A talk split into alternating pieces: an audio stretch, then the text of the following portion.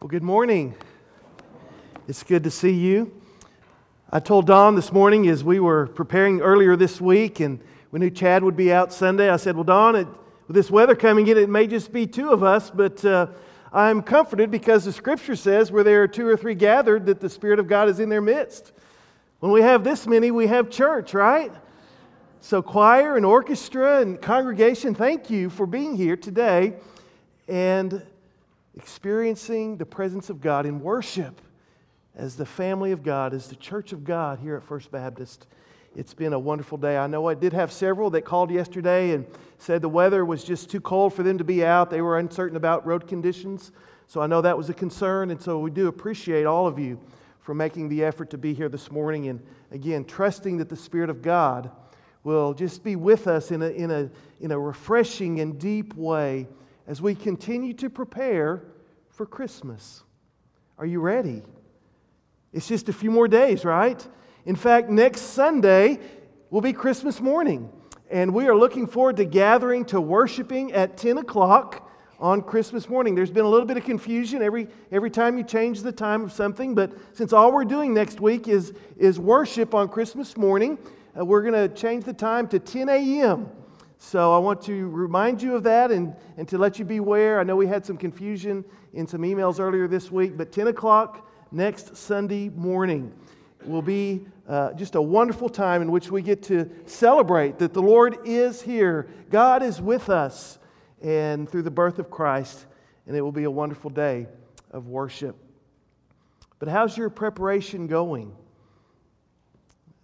I'm sure some of you have family coming in this next week. Uh, maybe some of you are going to be with family.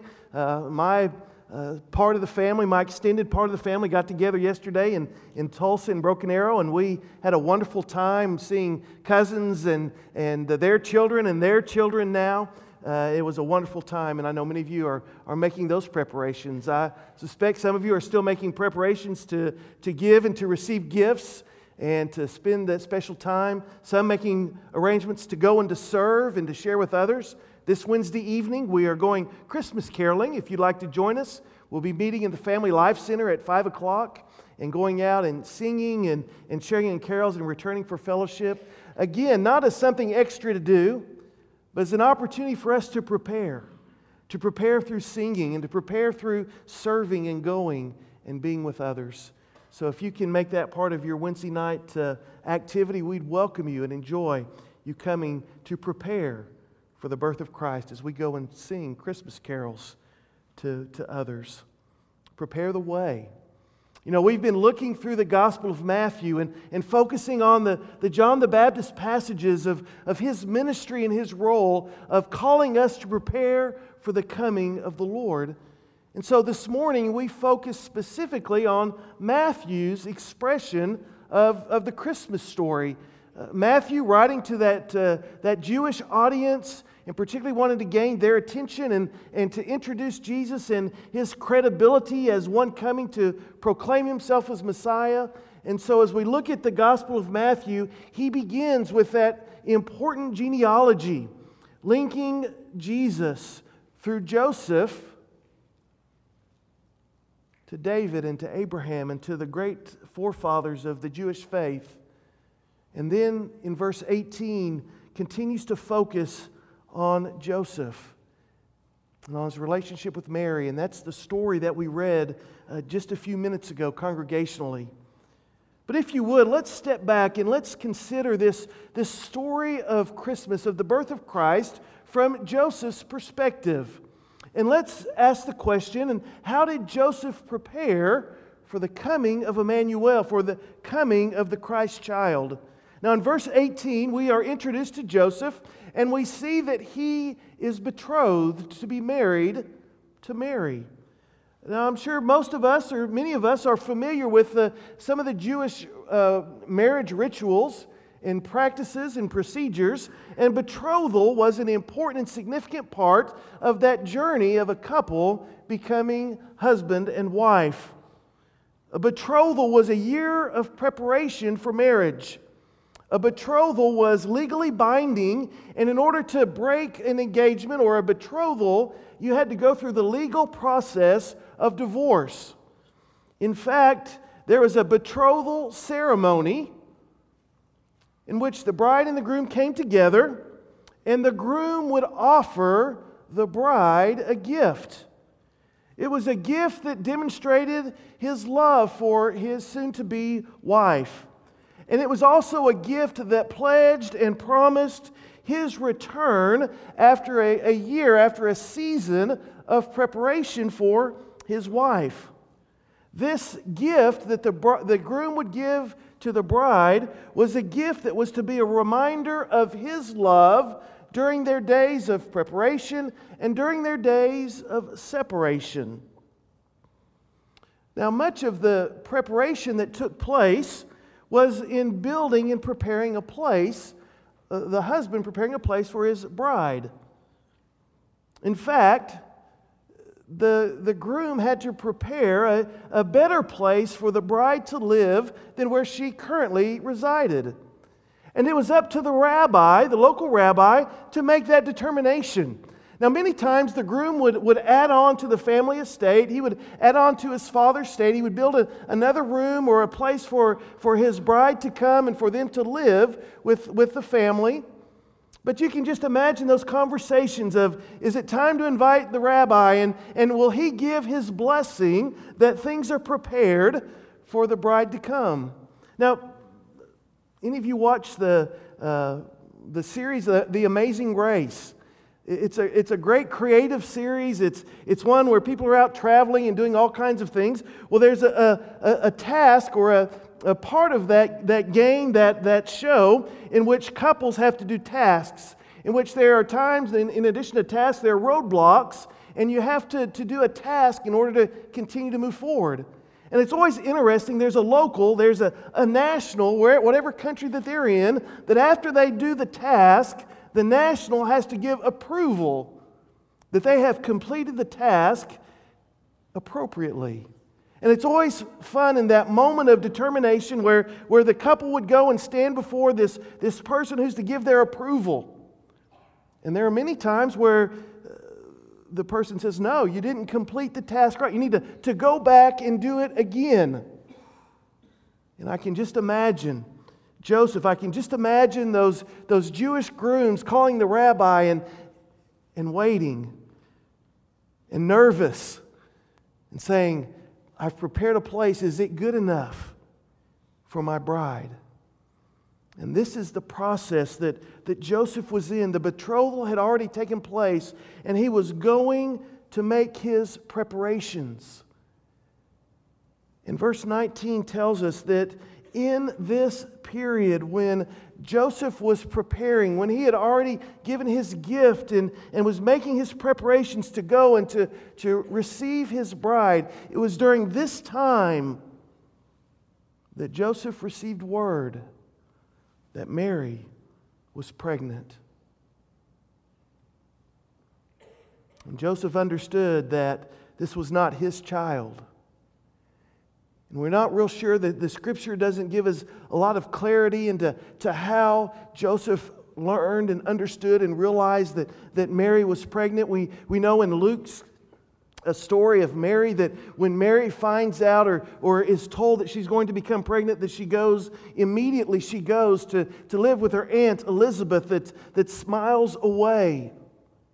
And so here's Joseph, and maybe it's when Mary returns after three months that, that, that Mary comes and, and, and tells Joseph what's taken place, that she's pregnant with child. Or maybe as Mary returns, rumors begin to circulate. And Joseph hears that the woman he's betrothed to is pregnant. Joseph, you can imagine his, his, his brokenness in that moment where he hears that the one who has pledged to be faithful to him is now pregnant. And in verse 19, the scripture says that Joseph, her husband, being a righteous man and not wanting to disgrace her, had planned to send her away secretly. Some would suggest and plan to send her back to Elizabeth, to, to her, her aunt or her cousin, where, where she could be secluded or, or removed from Nazareth, the hometown, and, and where Elizabeth had already received her and, and blessed her. And maybe Joseph just was going to encourage her to, to go back to Elizabeth and to stay there. But a new thought, maybe something for us to consider today is this idea that being a righteous man and not wanting to disgrace her, that somehow these two thoughts and ideas are in opposition to each other. I think an initial glance, an initial reading of this would say, well, obviously, a righteous man wouldn't want to, to disgrace anyone, especially someone that they cared about.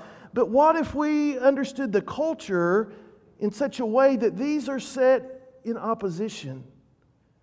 That Joseph, being a righteous man, meant that Joseph was a law abiding man.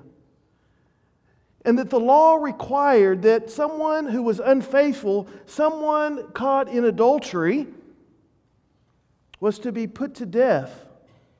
Someone caught in adultery was to be made a public example so that others would not do that. And Joseph was a righteous man. Joseph was a law abiding man, and this is what would be required and expected of him. Joseph would have been commended as a good Jew if he would have followed through with this public disgracing, even if he wouldn't have gone on with the, the ultimate sentence of death. But to publicly disgrace and humiliate Mary would have been commended as a righteous Jew. But this is where I think Joseph's love and affection for his intended comes to the front. He does not want to follow the law, he does not want to, to make Mary a public example. So again, he decides to quietly send her away. Could it be that in these first few verses of Matthew that we are being introduced to a new form of righteousness. A righteousness that includes grace and mercy and compassion.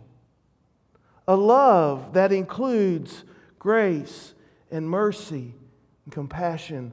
After all, Paul goes on to say in 1 Corinthians 13 that, that beautiful love chapter that love bears all things, love endures all things.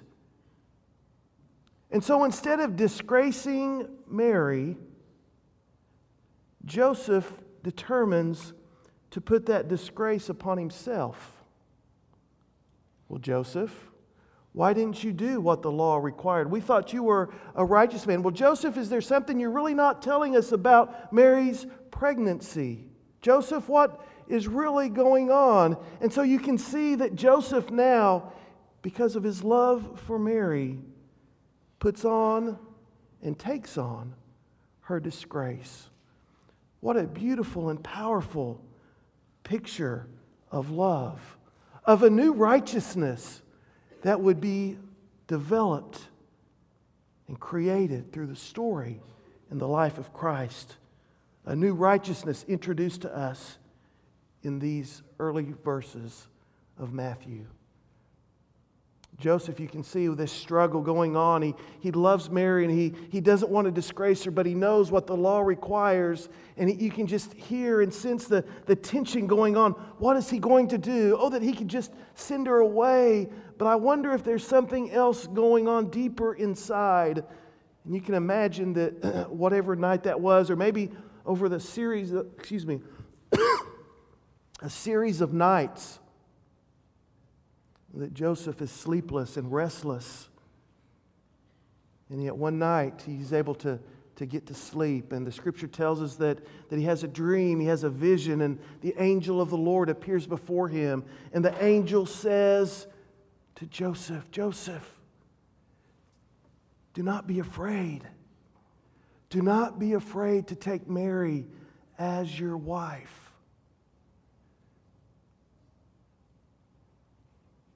Maybe that's what was stirring deep within Joseph all this time. Maybe his love for Mary was so deep that, that he, he was a righteous man, and so he knew that the, the best he could do was, was to send her away. But maybe the deep yearnings of Joseph's heart was that he would marry Mary regardless of the circumstances. And so maybe, maybe Mary had had this conversation before this vision, but, but, but regardless, the angel of the Lord comes and says, Joseph, this child, this child is of the Holy Spirit. This child is, is, is a miracle. Go ahead and do not be afraid. Do not be afraid to take on her disgrace. Do not be afraid to take her as your wife. Do not be afraid to be the father of this child. Joseph, take her as your wife. 1 John 4, verse 18 says, There is no fear in love. There's no fear in agape love, in sacrificial, unconditional love. There is no fear. And I believe the angel of the Lord came and revealed this to Joseph in a way that he was able to work through this tension that he was suffering and going through. He loved Mary and he wanted to believe her. He didn't want to listen to those around him, maybe even family members who were challenging his own righteousness. But he also didn't want Mary to be disgraced or to suffer. And now the angel of the Lord was nurturing what was already stirring in his heart. The angel of the Lord was nurturing this new righteousness that would be made manifest and made perfect in this very child. Do not be afraid, Joseph. Do not be afraid, for your son's name will be called Jesus. And verse 21 says, tells us a little bit more about this name Jesus. He said, He will be named Jesus and he will save his people from their sins. Now, now the word Jesus means Yahweh is salvation. The word Jesus means the Lord saves. And the reality is, is the word Jesus, the name Jesus, was a very popular name in that culture and among the Jewish people because it was a constant reminder that it was the Lord who would save them. And so they would name their young boys, their, their baby boys, they would name them Jesus as a reminder and as a proclamation that even in their oppression, even with the Roman armies and the Roman authorities over them, that it was God was Yahweh who was their salvation. And so, in naming their children Jesus, they were making a prophetic proclamation to all those that would try to oppress and, and, and conquer the Jewish people that Yahweh is our salvation. But notice what the angel added when he described Jesus in the name of Jesus. He said, You will call him Jesus, and he will save his people from their sin. What, what, what's the difference? The difference is that this Jesus will bring salvation that brings forgiveness of sin, that brings freedom from sin. Now, we need to hear this in the, in the ears of, of the Jewish people of the first century, for you see, only God, only God can forgive sin. And the angel says that this Jesus will come and he will save, but he will save through the forgiveness of sin. And oh, by the way, don't forget that only God can forgive sin. And so, a few verses later, the angel reminds Joseph of Isaiah's prophecy when he says, This child will also be called Emmanuel, God with us. Emmanuel proclaims that God will be with us, that God will be with his people in a new and more intimate and more personal way, that God is not distant, that God is present, and that God understands this life in this world in which we live. Emmanuel is a reaffirmation of the name of Jesus. He is not just Jesus, He's just not a Jesus, He is the Jesus, the Jesus who is God with us, who comes to save us from our sin. In verse 24, it's a beautiful story of Joseph's love and of his faith when the scripture says that Joseph awoke and he took Mary as his wife. There was no time to waste. You see, the rumors were spreading all about, the expectations were continuing to mount. And Joseph went immediately. Mary would no longer suffer in her disgrace and her anxiousness alone, but Joseph would bear that with her as they lived out and experienced this beautiful story of Jesus, Emmanuel, coming to live among us. So Joseph embraced Mary's disgrace, but he also embraced and took on her joy and her hope and her peace and her faith. And Joseph became an integral part of this beautiful beautiful Christmas story. Are you prepared? Are you prepared for Christmas? Are you prepared for the coming of the Lord? Let's focus on these last actions of Joseph, who awoke and he went and he did, who awoke and he went and he took. Is there something that the Spirit of God is stirring in your heart? Is there something that the Spirit of God is stirring in your spirit? Can you relate to Joseph here? He's torn between these tensions and, and he has an encounter with God through the angel of the Lord. And when he awakes, he knows what he needs to do, and immediately he goes and he acts in faith. Is it time for you to wake up? Is it time for you to wake up and to take a step of faith in your family or at work? Even here at this church? Is it time to wake up and then take action? Is there a step of obedience that the Spirit of God is calling you to take? A step of love, a step of faith, and you are waking up and realizing it, and you can't delay any longer. It's time to move forward. It's time to prepare today. Even if it means putting on someone else's disgrace and coming alongside of them. Now remember, your step of love and of righteousness will offer a deeper and newer experience of God's joy, of His hope, of His peace, and of His love. Have you heard from the Lord in prayer? Have you heard in Scripture and wise counsel? Maybe in a dream, and God has made whatever it is, come alive and awake in your life. Will you be faithful and obedient over these next days? It's time to prepare, to awake, and to do. One of the things that we do at First Baptist is we serve children. We serve children in a lot of different ways. And this morning, I want to share a testimony and a, a, story of how we've been serving children in a new and different way. I'd like to invite Jim Stewart and Angela Atkins to come and just to share this uh, pulpit with me for just a few minutes.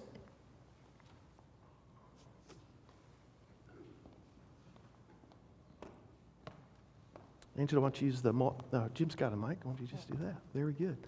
Um, Jim Stewart is, after he retired, didn't have anything else to do, so let's doing like a half a dozen things now. One of his ministries he's a part of is with the Children's Home in Moore, and we have recently received the Hope and Homes Award from the Baptist Children's Home. So, Jim, tell us a little bit about that award um, and, and the churches that would receive that award.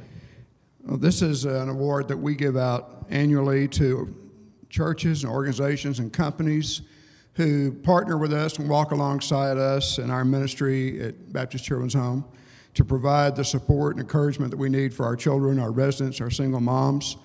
And I, I have to say, I had, I had two temptations here. in regard to my relationship to this church and, and the uh, recognition of our church to receive this award. Uh, I didn't want to be accused of uh, having a favorite son uh, recommendation as a volunteer coordinator, but neither did I want to ignore the huge benefit that this church has been to our campus. And so I did want to, uh, I wanted to acknowledge the actual contribution that our church has made to our campus. And so this year, our church uh, is receiving this award. Very good. And we'll place that uh, somewhere where we can, we can see that. And Angela, why don't you talk a little bit about through the community ministry how we've reached out and been a part of the children's home? This year, um, one of the main things that we did was that we um, made the Baptist Children's Home the focus of our To Norman with Love service projects, um, especially on Saturday. We had um, one group that um, collected money for Spooner Cottage, and then we had um, three different projects that we did on that Saturday, I think for Mother's Day. Um, we had a group that worked in the flower beds in front of the administration building. We had a group that worked that day and also came back and finished the grandest chicken coop in the world. And we also had a group that worked on the um, vegetable garden to get that ready for some projects that they wanted to, well, they wanted to plant vegetables with the kids. And then we concluded that with a cookout for the volunteers, but also we hosted it for the campus for those who were able to attend. Very good. We had um, our bike guys have been, as we have gotten, we get a, quite a few children's bikes, but we don't distribute the, many of those through our adult ministries for bikes here. So they've been fixing up a lot of those and have brought them over to the children's home for the kids to use on campus. And then we had two classes work on welcome baskets for um, new children that come to the campus. And I think we had a financial donation as well financial this year. Donations, and uh, we have we're one of two churches that provide at least 25 volunteers or more for our Miles for Smiles bike ride mm-hmm. every year, mm-hmm. which is one of our fundraisers. And we have, uh, our church has booked at least two tables for the style show the last several years at Embassy Suites, which is our largest fundraiser. Great. So there are multiple ways that our church has been involved. And I look out in, in this congregation this morning, I see some of you who've been part of that ministry, and we want to thank you personally. Representing uh, Greg McNeese, our, our new incoming president of uh, OBHC, and Scott Conrad, who is our campus administrator. Uh, they're so appreciative of churches like First Baptist Norman. We only receive 10% of our operational funds through regular sources in Baptist life. So 90% of that uh, needs to come from other sources, and churches like First Baptist Norman really have stepped up to the plate, and we appreciate it so much. Very good. Thank you all so much for coming and sharing, and thank you for the way you've reached out in a lot of these different ways to serve and to, to minister to our children. Awake and do. And one of the ways that we do at First Baptist is our ministry to children, even beyond the children's home. And there may be other ways, there may be other stirrings that God is leading us to. Let me close this morning with another encouragement to awake and to finish well. I appreciate the Rogers coming to, to share some of the, the place we are financially. And December is always a huge month for us as a church. Let me encourage us to finish well together again. Of the 350 to $400,000 that, that we need to raise to, to reduce our debt and our operational debt, um, we're at $100,000 after this week. We still have a, a, a mountain to go but we've been, been giving faithfully and generously the first couple of weeks. Let us continue to be faithful. We're about $35,000 short of Ignite. That was a $3.2 million building project, and we've almost completed paying that off. What, a, what an incredible testimony. And in our global missions, we've, re, we've raised or received $25,000. Our goal for the end of this year is at 68,000 to support our missionaries in, uh, with IMB, with, uh, with CBF. And so I want to continue to encourage you and to invite you to, to finish well. But let me offer this word of encouragement to us. It's time for us as a church to awake, to awake in the area of stewardship. We have many who give faithfully and generously and offer their tithes and their offerings. But we have others that are, are struggling and that, that need to begin to practice that discipline. and to bring their tithes and their offerings to the storehouse. Let us be faithful to awake, church, and to give and to finish well together. I close with this thought it's time to prepare the way for love. And as we prepare the way for love, let's use Joseph as an example. And let's not be afraid to awake, to arise, and to go and to do what God has called us to do. Let's pray.